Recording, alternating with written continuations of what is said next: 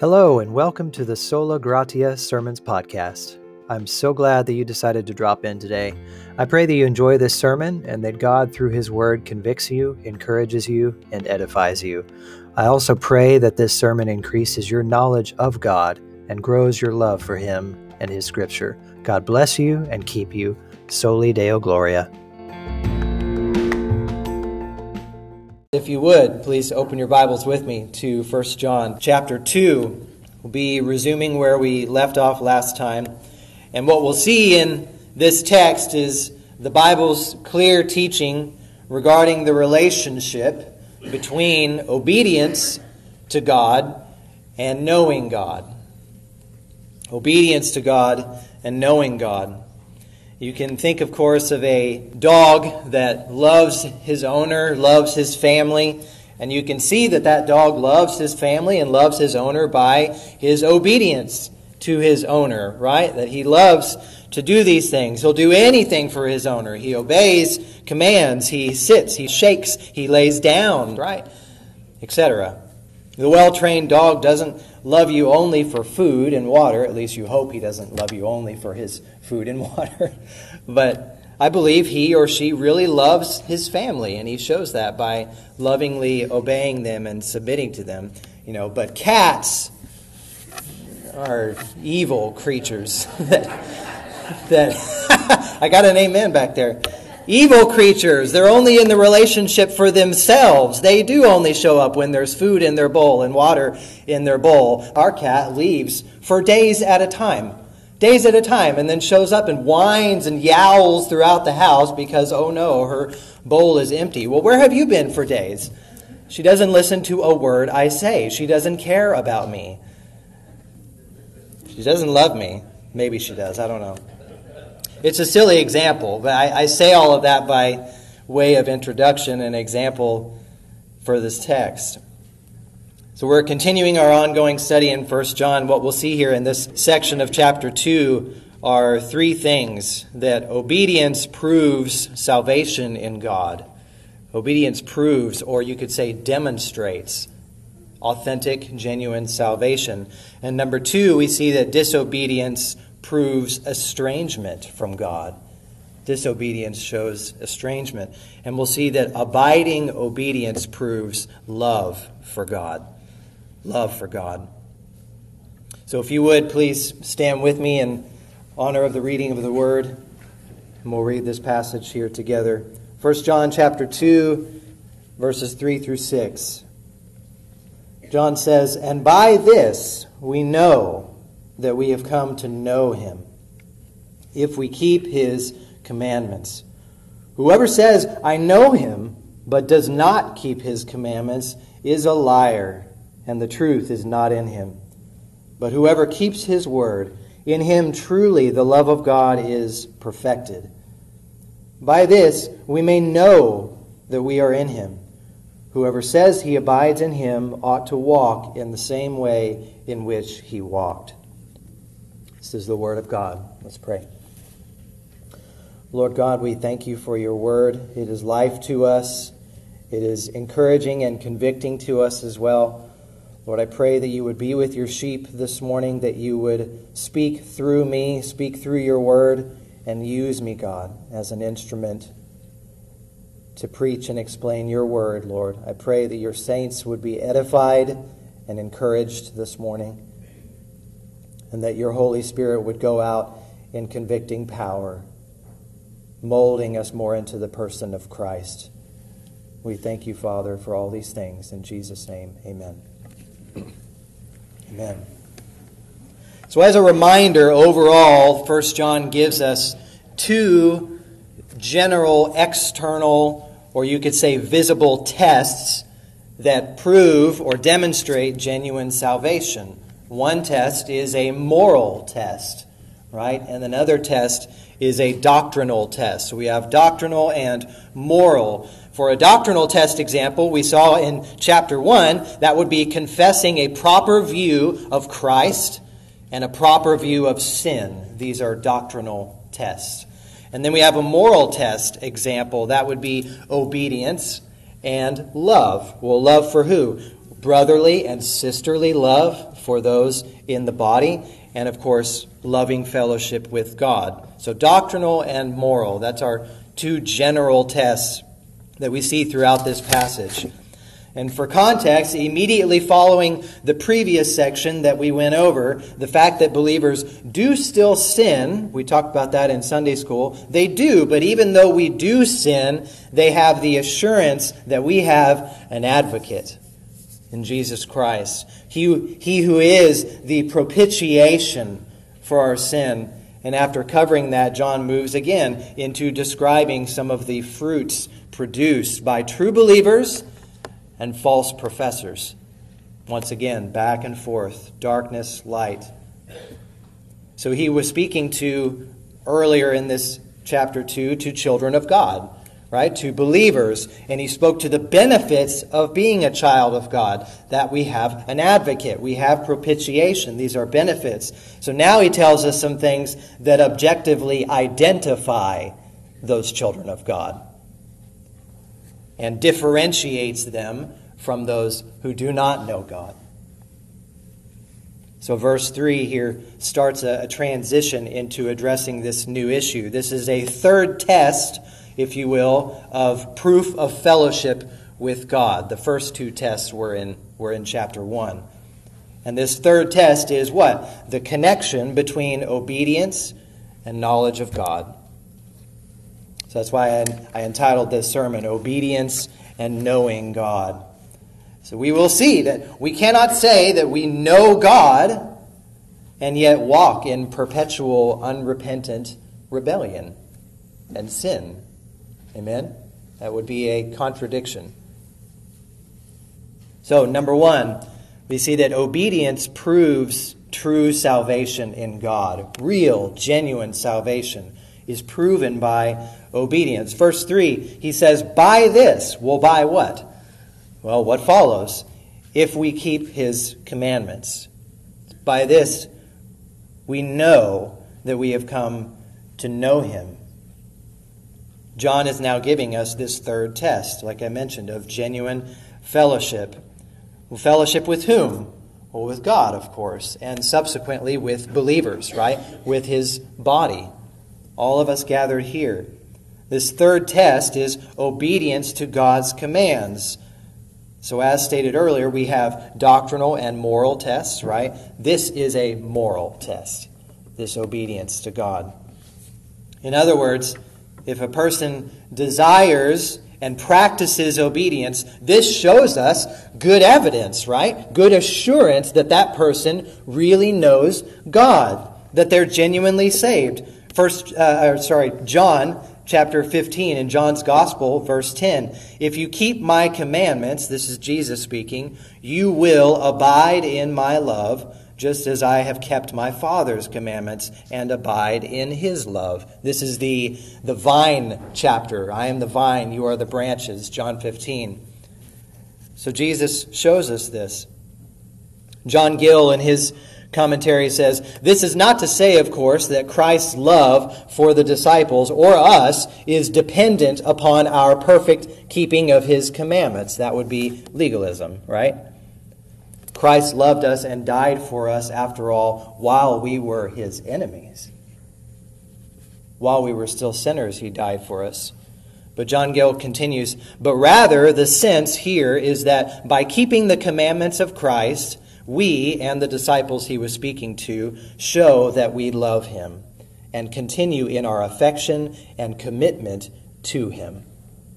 That's what's demonstrated here by our love for God and our obedience to him. Now, will we do this perfectly? You can answer. It's okay. Of course not. you will not. You will fail. Was Peter perfect? Oh, poor Peter. One moment, Peter, son Bar Jonah, you have spoken truth. You are the Christ, Son of the living God. And just a few verses later, he gets condemned for saying something stupid. Was Paul perfect? Of course not. Romans 7. I do the things that I don't want to do, and the very thing I want to do, I don't do it. I struggle to do it. Wretched man that I am, he cries out. So thankful for that chapter in Romans. Wretched man that I am. You will not do this perfectly. But what does keeping Christ's commandments look like? We have to ask that question, right? What are some examples? Well, John 15, that I just referred to, provides a few examples. We see that believers, true believers, abide in Him. Abide in Him. This means to obey, it means to keep to, or hold to, or to observe, or to follow, or to remain in. Remain in me, abide in me as the vine. You are the branches, right? That's what this means. It speaks of a conforming of the Christian, growing in maturity, growing in holiness, right? So abiding in Him. Number two, we see bearing much fruit in John 15. We bear much fruit, and so prove to be my disciples. John 15, 8. And thirdly, we see to love one another. Love one another as he loved us. John 15, 12, just a few verses later. So we see these few examples of what it means to obey Christ's commandments, to follow him, to love him. And of course, Christ would have also been referring to the moral law of God, the Ten Commandments, right? Of course. So, overall, the biblical teaching we see is that one cannot say they know God but live a life of perpetual, unrepentant sin. We'll see that in the very next verse. Remember that John is addressing not only the tests that demonstrate one is a true believer, but he's also addressing, like we mentioned in chapter 1, the false Gnostic teachers of the day who denied their own sin who say, I have no sin. They claim to have special knowledge of who God is and how to get to God and all these things, but they were wrong. They demonstrate, these false teachers, that they do not know God by their acts, by their disobedience to Him, and a false view of Christ. Again, the point obedience proves or demonstrates that true salvation has actually happened. Amen? Still in verse 3, he says, We know that we have come to know him. If I remember correctly in my reading, John uses this word to know at least 40 times in this small epistle. It's one of his favorite words, it seems. And also abide, he uses that a lot. This Greek word again here for to know is one of my favorite words, if not my favorite. It is gnosko. Gnosko. And most of the time, including here, this word speaks of an intimate, relational knowledge of a person. Really knowing them. It's not speaking of just simply knowing about a person, knowing some sparse details or anything like that. It's, not all, it's also not simply a knowledge of events. It is always personal. It refers to individuals. It is a deep knowledge. This is the Greek equivalent of the Hebrew word yada, which is used when we read Adam knew his wife, Eve, and she conceived a son. So we see the, the intimate nature of this word. It speaks of a intimate relationship. It often speaks of a choosing to enter into relationship with someone as God chose to enter into relationship with us sinners who did not deserve him. Amen. I love this word, to know, gnosko. How is it demonstrated that we truly know someone after all? Right? How could we say that a man knows his wife, for instance? Does he simply know things about her? Does he know just what? The, the color of her hair, her skin, her eyes, the fact that she is female? You know, the kinds of clothes she wears, the sound of her voice, you know. Well, of course not. That would not be really knowing her. These are things about her. These are things he could know about any person, after all. It's not knowing her. He knows her intimately. He's chosen to enter into a committed covenant relationship with her. Right? He knows what she loves, what she hates, her character, the way she thinks, her personality, her attributes, what makes her sad, what makes her happy, what things she enjoys, what things she detests, and her relationship with her children, etc., etc. He knows her deeply and intimately. And hovering above all of that, the husband would what? Lay his life down for her. This is what this word means. We've come to know him. This is the kind of deep, intimate knowledge and deep relationship that God has with the believer. And likewise, the believer ought to always seek to know God more, to know his attributes, uncovering layer after layer of who he is and his attributes and his majesty throughout his word. This is what we seek. And as we seek that, we become what? More conformed to the image of Christ. So we see in this verse 3 that a true relationship with God and true knowledge of Him produces what? Obedience. Obedience. Not in order to be saved, right? But because we are saved. Number two, we see here that disobedience, disobedience proves estrangement from God. It proves that you don't know him. Verse 4, first we saw the positive side, right? In verse 3. Now we see the negative side, the one who does not keep his commandments. In the husband and wife example, again, if the man were to simply start telling you general things about this woman, nothing about her character, nothing about who she is, revealing that he has no intimate knowledge of this woman, you would probably start to have some serious and awkward questions for him, wouldn't you? You don't know her at all. You're an impostor or an alien or something. You may feel like you're in a sci fi film or something, like the husband's been replaced by a distant alien or something. You don't know her. You're an impostor. What have you done with her husband? You may say. He proves he doesn't know her. So, likewise, we see here the greater example. If a person says they know God, John says, and yet they live a pagan, rebe- rebellious life that is contrary to the way God says we ought to live, then we have reason to ask some very serious questions and to have some very serious concerns about that person. I love uh, Paul Washer's example of a teenager's mother who walked up to him one time and the mother explained, you know, this is a teenager who walked the aisle when he was a small child. He, he shook the preacher's hand after all, right? But now he's living like the devil, she says. Well, that child has perhaps demonstrated that his or her heart was never actually truly changed.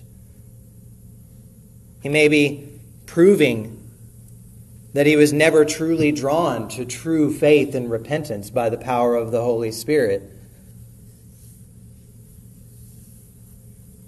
They may have followed or expected the motions. They may have even repeated a prayer after the preacher but they were never changed. Serious concerns we see here in verse 4. Continuing on, remember, since the beginning of this epistle, John has been making these back and forth contrasts that I've mentioned several times between the true believer and the false professor, one who is in the light and one who is in the darkness. And we see the same here. He's speaking of those who claim to know God, they claim to know him. Remember the Gnostics, again, who denied sin. They claimed that they had secret knowledge of the way to salvation. And commenting on this verse again, John Gill, on the words that say this person is a liar, John Gill says, meaning he contradicts, he being the liar, he contradicts what he says. For though in words he professes to know God, in his works he denies him and demonstrates his ignorance of God. And we see that all over, don't we? It's all around us. These are people who truly think they know God, though. They are so self deceived and self absorbed that they really believe that they're saved. They really believe that they, in their self righteousness, are enough. I'm not that bad. I'm not Hitler. Why is that always the example we go to? As if there's some golden standard of goodness. There is, and it's Christ. I'm not that bad. This is a perfect picture of what we saw with the Pharisees, whom Jesus rebuked many, many times. I'll read this passage here for you out of John chapter 8. Starting in verse 39, they, the Pharisees, answered him, Abraham is our father. Oh, so, so confident in their bloodline. Abraham is our father. And down in verse 40, Jesus replying, But now you seek to kill me, a man who has told you the truth that I heard from God. This is not what Abraham did. You are doing the works your father did. They said to him, We were not born of sexual immorality. We have one father, even God. The arrogance. And Jesus said to them, If God were your father, you would love me. For I came from God, and I am here. I came not of my own accord, but He sent me. Why do you not understand what I say? I love these rhetorical questions of Jesus. It is because you cannot bear to hear my word. You are of your father, the devil. They didn't like that. And your will, he says, is to do your father's desires. He was a murderer from the beginning and has nothing to do with the truth, because there is no truth in him. But because I tell the truth, you do not believe me.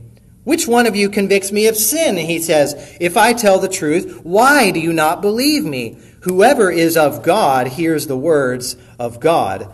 And listen to this the reason why you do not hear me is that you are not of God. Did you hear what he just said?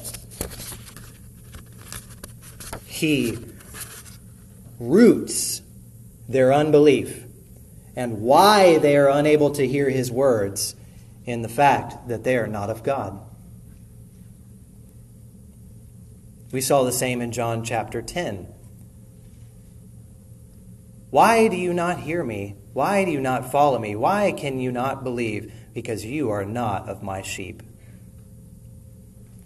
The Pharisees thought they knew God. They searched the scriptures. They did all the works. They claimed to follow the law outwardly. And yet Jesus says, You are whitewashed tombs, full of dead man's bones.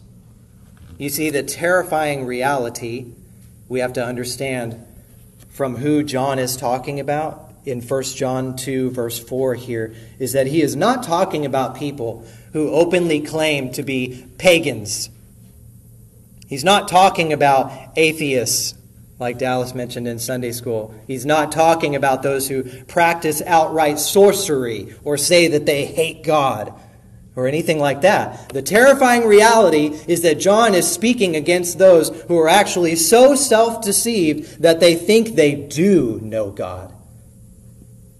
They think they know Him.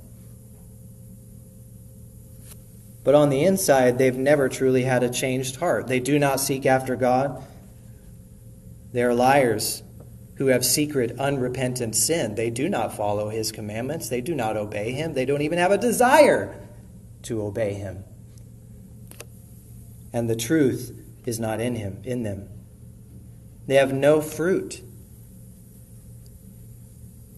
They had what Scripture calls a form of righteousness but inside they were still dead. The question arises do you know someone like this? Of course, we all do.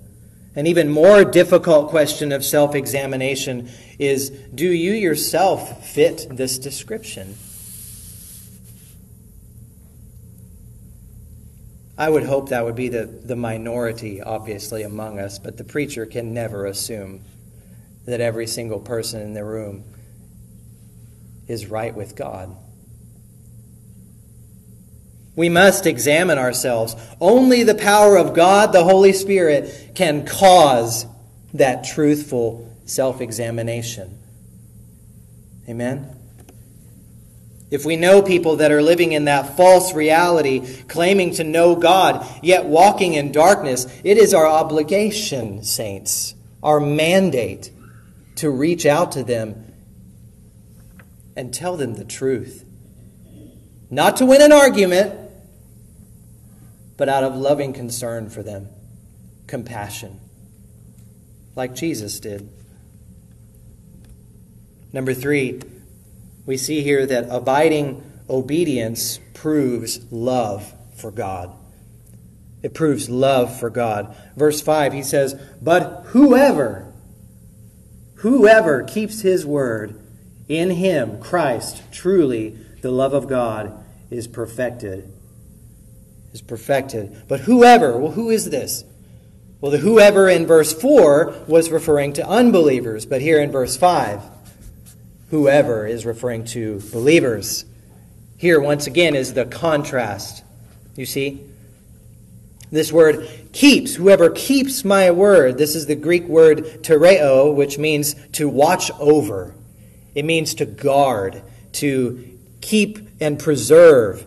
This word often refers literally to keeping guard over someone, watching over someone or something. In fact, it was the same word that was used of the guards who were keeping watch over or guarding Peter as he was in prison. They kept watch over him in Acts chapter 12. Whoever keeps his word in him, truly the love of God is perfected. What does he mean here? Because this word does not imply sinless perfectionism, for that is impossible. Amen. This is actually describing something that has been accomplished. Many times when you see this word used, perfected, in the New Testament, that's what it's speaking of. It's speaking of bringing something to maturity in a spiritual or an ethical sense.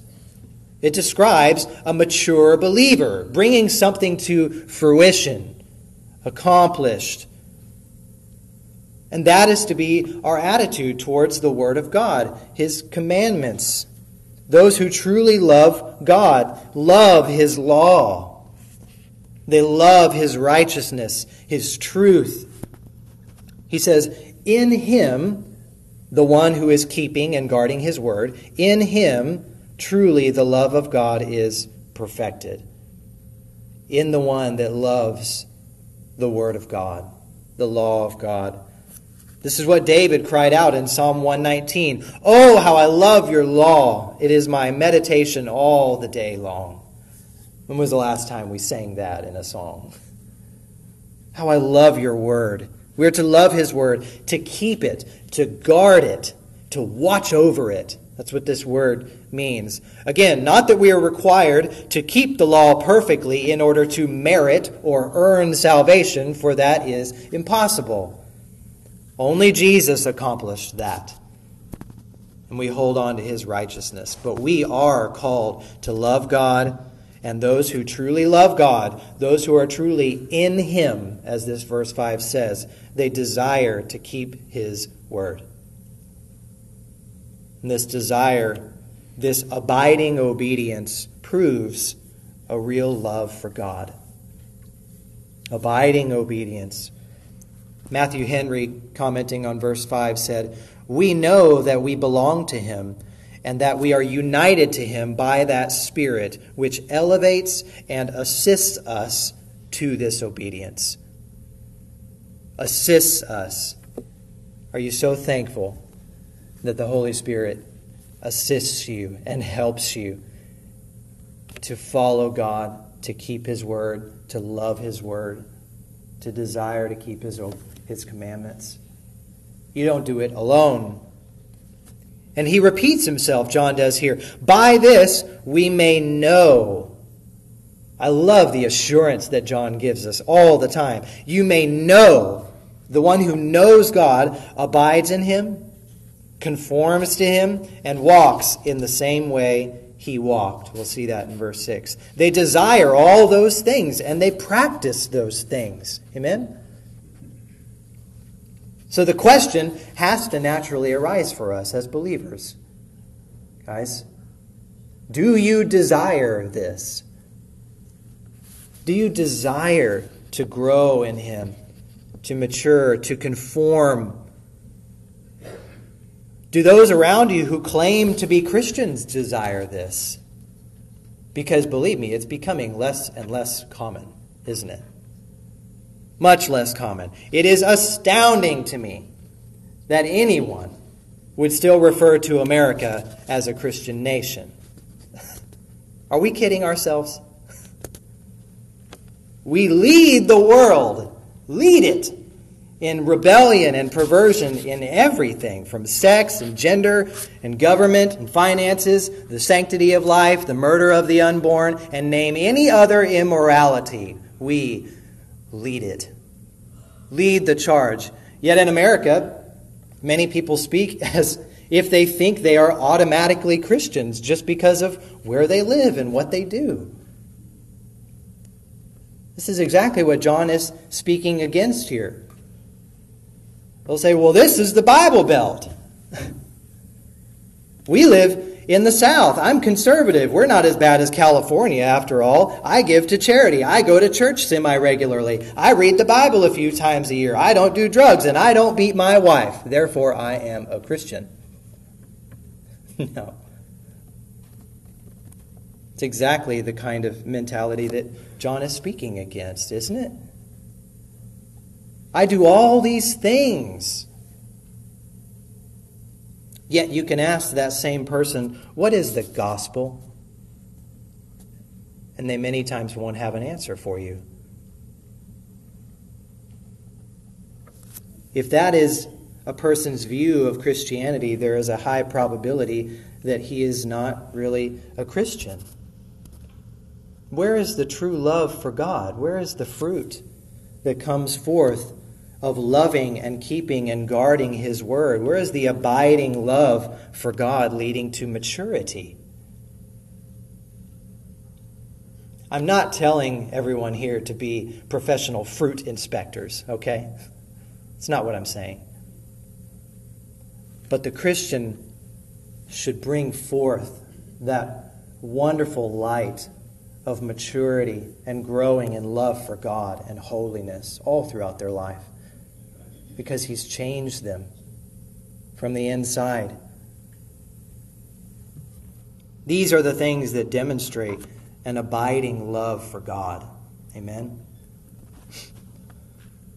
I'll close out with this section here. In the last verse of this passage, verse 6, John helps give us some great application. Whoever says he abides in him ought to walk in the same way in which he walked. What a great application. Thank you, John, for making it so easy. I know this section can feel like a heavy section, guys. I get it. This is the Word of God. Many times the preacher has the job of saying the one thing that nobody wants to hear. and that's okay. We need to hear it. And don't misunderstand me. We don't need to hear these things so that we can feel bad about ourselves and beat ourselves up and walk in woeful, woe is me. That's not why we look at these things. Rather, we need to hear these things so that we are reminded of the character of a true believer, so that we examine ourselves, and so that we are able to spot and help those who are false professors around us at your workplace in your family, wherever it may be. Or we need to be honest with ourselves. Examine ourselves. We can pull out three quick applications from this verse 6. Whoever says he abides in him ought to walk in the same way in which he walked. Three applications are one, that we can identify false professors, right? We've talked about that. And lovingly call them to repentance and faith in the God who is rich in mercy. Identify false professors. People say, but Jesus was just a friendly guy, wasn't he? He, he dined with prostitutes and tax collectors and other sinners. Yes, he did. And he did not approve of their sin. And he called them lovingly to repentance. And he said, I am the way, the truth, and the life. You will not get to the Father except through me. Apart from me, you will die in your sins. Repent. Believe in me. So we can identify false professors. Two, the second application from this verse 6 is that we can draw encouragement to walk in holiness. Again, not beating ourselves up because we're failing. Of course, you'll fail. We all will fail. But we can draw encouragement. We can be encouraged because it is, after all, God Himself, through the indwelling power of the Holy Spirit, that helps you to do these things. He helps you. Praise God for that. Amen. He doesn't leave you in the darkness. Philippians 2, verse 12 and 13.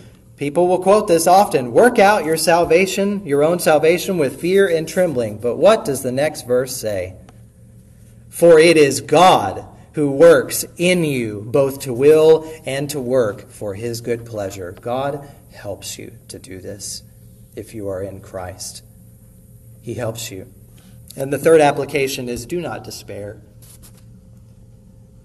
Do not despair, fellow believer, that you are not walking in perfect holiness or in the fact that you have fallen and that you're not able to perfectly keep His word and commandments. Of course, you're not.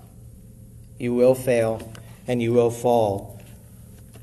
You won't keep these things perfectly, but Christ kept them all perfectly for you.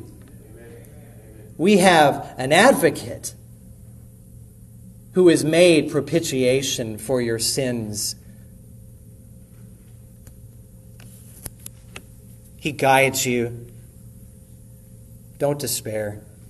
He causes you to grow more and more. He matures you, and He fosters that desire in you to follow Him and to obey Him. Don't despair. Trust in Him alone and what He has accomplished Take hold of Christ, believer.